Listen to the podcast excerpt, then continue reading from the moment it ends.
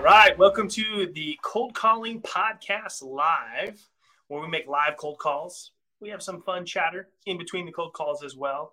Um, if you have not checked out the Cold Calling Podcast on all of your favorite podcast apps, now is the time to do that. This is where we drop daily content about nothing other than cold calling. And you can also hear best moments from these sessions with guests like Keith, as well as the other side of the conversations, which is what everybody's always so curious to find out.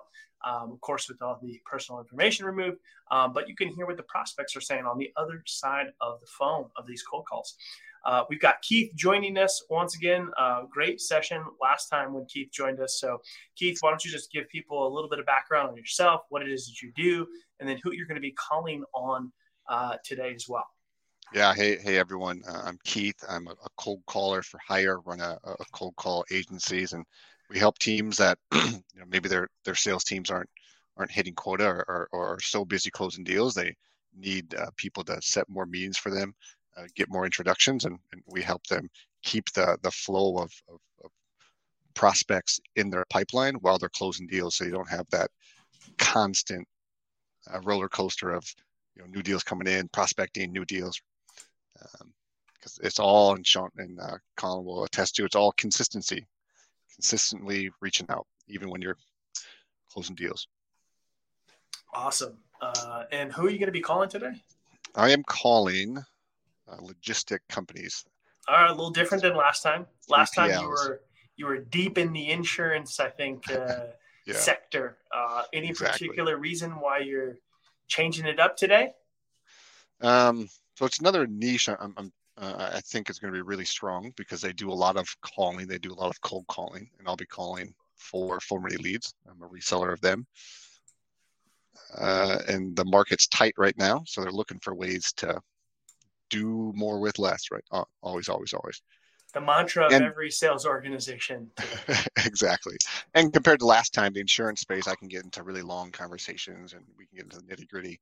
But these should be some faster flying conversations with uh, with folks. Yeah. Okay. Yeah. Yeah. I remember those. Some of those conversations were very long on the last session. People were wondering, it, like, "Yo, is Keith talking to a friend, family member? Like, what's going on there?" um, interestingly, one of the guys I talked to for a long time uh, we booked a meeting for today uh, on that session.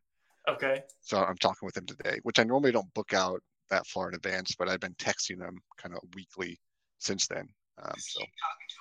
Yeah, I think that's a that's a good topic too. Is like because I think um, whether you're you know whether you have an in-house team that's booking meetings, you know, on various channels or on phone, uh, or you have an outsourced team uh, I think a, a, lot of times people are always curious, like how do you how do you help increase show rates for those meetings? Um, so you mentioned texting. Uh, do you have any, you know, uh, you know, tips or or things that you found to work really well for you from you know booking a meeting, whether it's you know short short time frame or longer time frame, uh, to keeping those prospects engaged, to keeping them excited to meet with you, and then ultimately make sure they show up to the meeting. Yeah, exactly. Uh, so there's a few things that I do, and, and, some of them are right in the cold call. So at the end, when they book a time, I'm saying the time three different times. So it looks like this. Per, uh, so we'll book a time Tuesday at 11.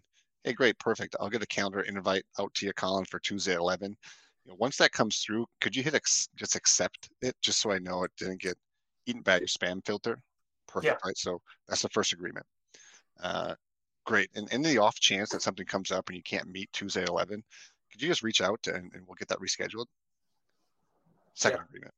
Perfect. Yeah. Look forward to speaking with you next Tuesday at 11. That last one felt a little redundant, but yeah. you, you say it a bunch of times. You get agreements in there, right? They already hit accept, so it's on their calendar. And then I don't book it out any, usually, when I'm not cold calling with Collin, usually I don't book it out any further than a week and then the day before i'll shoot an email over two sentences. Hey collin we're going to chat to uh, looking forward to our chat tomorrow. As a reminder we're talking about how to have eight to ten conversations every hour uh, when, when you're dialing the phone.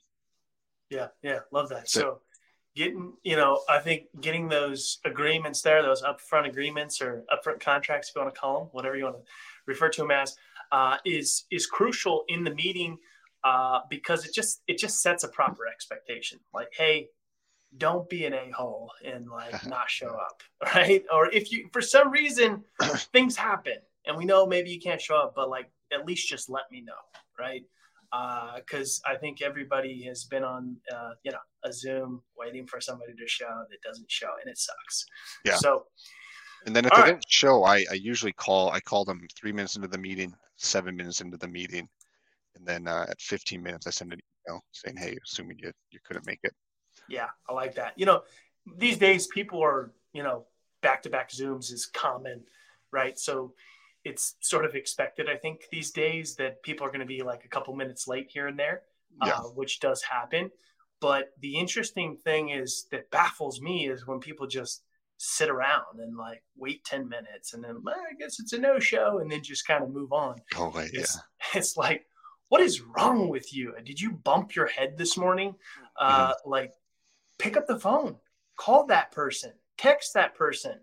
Yeah. You know, send them a DM. Like, reach out to them on every possible channel, you know, in a polite way of just say, hey, maybe something came up. Just want to make sure now's a good time. Uh, you know, we, you know I'm, hey, I'm waiting on the Zoom. Like, exactly. you know, whatever your strategy is, doesn't matter. But yeah. pick up the phone, call them, text them, send them a DM, uh, whatever the case is. I like that you said call them at three minutes and seven minutes. Like you pick up the phone, you're picking up the phone 200% more than most people when they're sitting on the meeting. Yeah, and, and the interesting thing, and I'm sure you've seen this with, uh, with uh, at Leadium now, is you, you actually got to train your clients on how to do that too. Oh yeah. Because I've yeah. had times when clients are like, "Hey Keith, you know, Collin's supposed to show up. He never showed up. Like, yeah, Did you call him? No. no. Let me call him. Call up yeah. Collin. Hey, actually, dude, entire building's on fire. Things are melting down. Like, didn't have time to reach out. Like, great. Yeah. You just want to reschedule it for like next next Tuesday, same time? Yeah, perfect. Like, yeah. All right. Yeah. And sometimes people just get busy, and it's not even that they're trying to be rude. Um, they get stuck in a meeting, putting out a fire. In your in your example, there, like literally putting out a fire.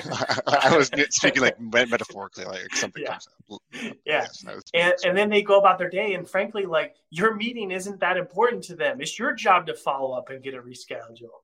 You know, exactly. rarely do you get somebody. I mean, sometimes you get people that are like, "Oh, hey, so sorry, something came up. Like, can we reschedule?" Uh, but that's rare. Like, it's that's like the twenty percent, right? The eighty percent are going to get busy, move on, and just expect that you're going to do your job and follow up appropriately to get that rescheduled.